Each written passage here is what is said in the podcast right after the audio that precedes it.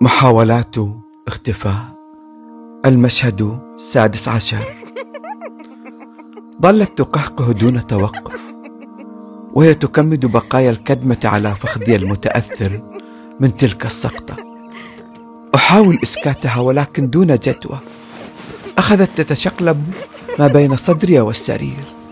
كل ذلك الضحك وهي تستعيد معي ذكريات حكايتي مع ذلك الثور الهائج. الذي أصبحت بفضله والغبي أحمد الكتم بأفواه أهل الحارة.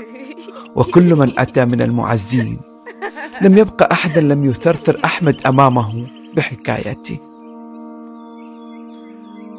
مر أسبوعا كاملا على وفاة العم عبد الله وما زالت الناس تتوافد للتعزية وكأنه يجب أن نعلق لافتة كبيرة عند منزله. انتهى العزاء. سعيكم مشكور.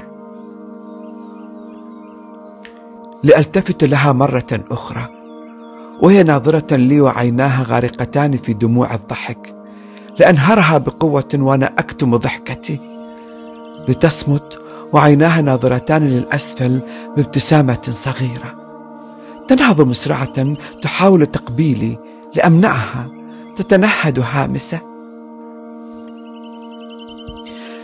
أسوي لك شاهيك المهيل وريوقك البرستيج وبيك. لا تتحرك حبيبي. تعرف كيف ترضيني وتعيدني منتشيا متجددا وأنا بكامل الشوق والنشاط لزوجتي وأبنائي. مر قرابة العام وأكثر تقريبا على علاقتي بصفية التي غيرت أشياء كثيرة وكثيرة في حتى أن هنية لاحظت ذلك. فما عدت الكئيب المتشائم كما كنت دائما معها بل أنني أصبحت زوجا ضاحكا وألقي النكات وأتغزل فيها وأداعبها وأمتدح زينتها وثيابها بل صرت أغدق عليها بالهدايا. وهذا كله من تدبير صفيتي وتوجيهاتها حتى أنها هي التي تنتقي ما آخذه لهنية. تفعل كل ذلك لتجعل حياتي سعيدة.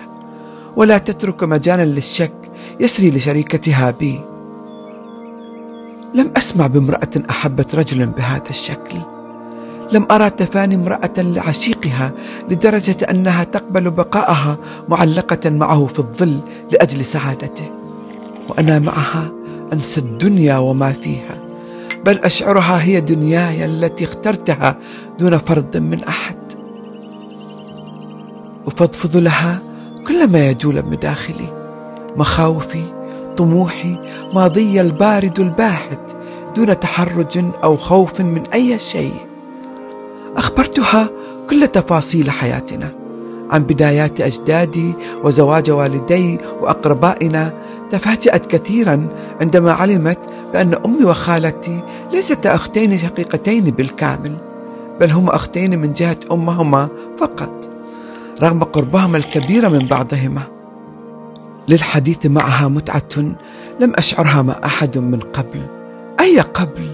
فأنا لا أتحدث مع أحد عن شيء أصلا. كل الحكاية المؤرخة في ذاكرتي صارت تعرفها وتتسامر عليها أيضا. ما عدا حكاية قدومي إلى هذه الدنيا. ما كنت أجرؤ على سردها لأحد حتى هي. لاحظت صمتي عند تلك النقطة لتلمح بأنني أخفي شيئا ما عنها ولكني أتجاهل تلميحاتها بحكايا مختلفة.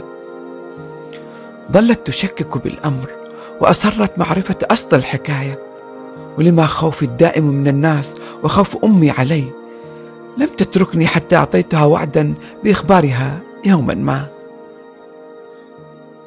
قم غايتو عم تتباك ما الذي تريده أمي في هذا الوقت المبكر؟ إنها الرابعة فجرا. اليوم طلعت خالتك من العدة وأمك مأكدة عليك من أمس. لأتذكر ذلك وأنهض سريعا لأجد هنية قد أعدت لي ملابسي. أتجه مسرعا لمنزل خالتي التي وجدتها في وضع مريب معصوبة العينين بعصابة سوداء مرتدية ثيابا بيض وأم حسين وأمي وعددا من نسوة العائلة يتجهزن للخروج بعباياتهن وكأنهن سربة من طيور البطريق. توقعت وجود حمزة بينهم أو أحد إخوته. لتخبرني أمي بأنه مشغول جدا مع إخوته بأمور أخرى. حمزة يرتب على الفاتحة ورا ذبايح ومشاوير ما تخلص الله يعينه. ويتشكى منك. لاهي عنها اليومين ها وش هناك؟ أغير موضوع حمزة على الفور بالتساؤل عن خالتي والعصبة التي وضعت على عينيها. تتنهد أمي وهي تجيبني. انت طول عمرك إلا تسأل ما يستوي تبطل عينها على أي شيء عن طلعتها. عن تستو مصيبة علينا. لأشهق بعلو صوتي مصيبة ولما كل ذلك. عين المتركة حارة وإن جات عينها على شجرة يبستها وإن جات على مرضعة يبس حليبها وإن جات على حامل سقطتها الله بالستر. ما تشوف أختك جميلة ما عندنا إنها سلاح فتاك وليست عين أرملة. يا لهذه الخرافات. لتشوح بيدها أمي آمرة النسوة بالتوجه والصعود إلى سيارتي. لتأخذ خالتي المسكينة مقادة بيد أم حسين وهي تتمتم الآيات القرآنية والأدعية وطاسة السدر معها. تدخل خالتي البحر ببطء وهناك يفكر باط عينيها. تخيلت لبرهة هيجان الموج وخروج الأسماك نافقة من نظرة خالتي. لأضحك من نفسي على هذا التأثر الذي تؤثره فينا أمي وخزعبلاتها. آه يبدأ النواح من جديد وكأن زوج خالتي قد توفي قبل قليل. كيف لهم كل تلك القدرة على تمثيل الحزن؟ فبعد الوفاة لأقل من شهر كان الوضع عاديا جدا وخالتي بألف خير.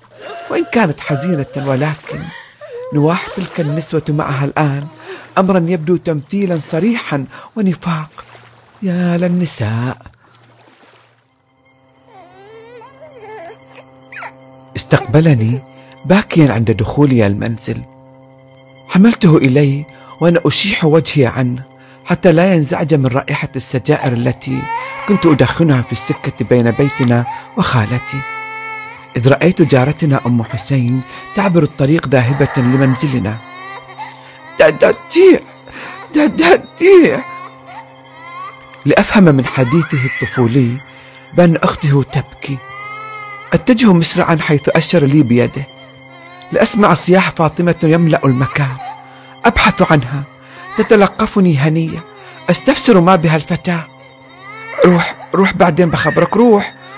نهرتها متجها لغرفة والدتي حيث مصدر الصوت. كان الباب مقفلا. طرقته بعنف تخرج أمي زائغة لتلقاني بوجهها. تأخذني من يدي. سوالف حريم. روح حجرتك لا تغثني بنتك عندي وأنا أمك. بتخاف عليها أكثر مني وأنا أمك؟ لتلتفت لهنية. هنية. روح شوف بنتي وسكتيها. تدخل أمي هنية معها. ليتركاني في صمتي واستغرابي وقلبي المتقطع على نحيب فاطمة.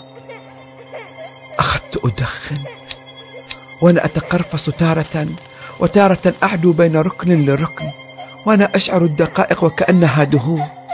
دخلت غرفتي أخذت الهاتف طلبت صفية أخبرتها ما جرى لتفسر لي. لم أستوعب ما قالته لي. لأطلبها إعادة ما قالت.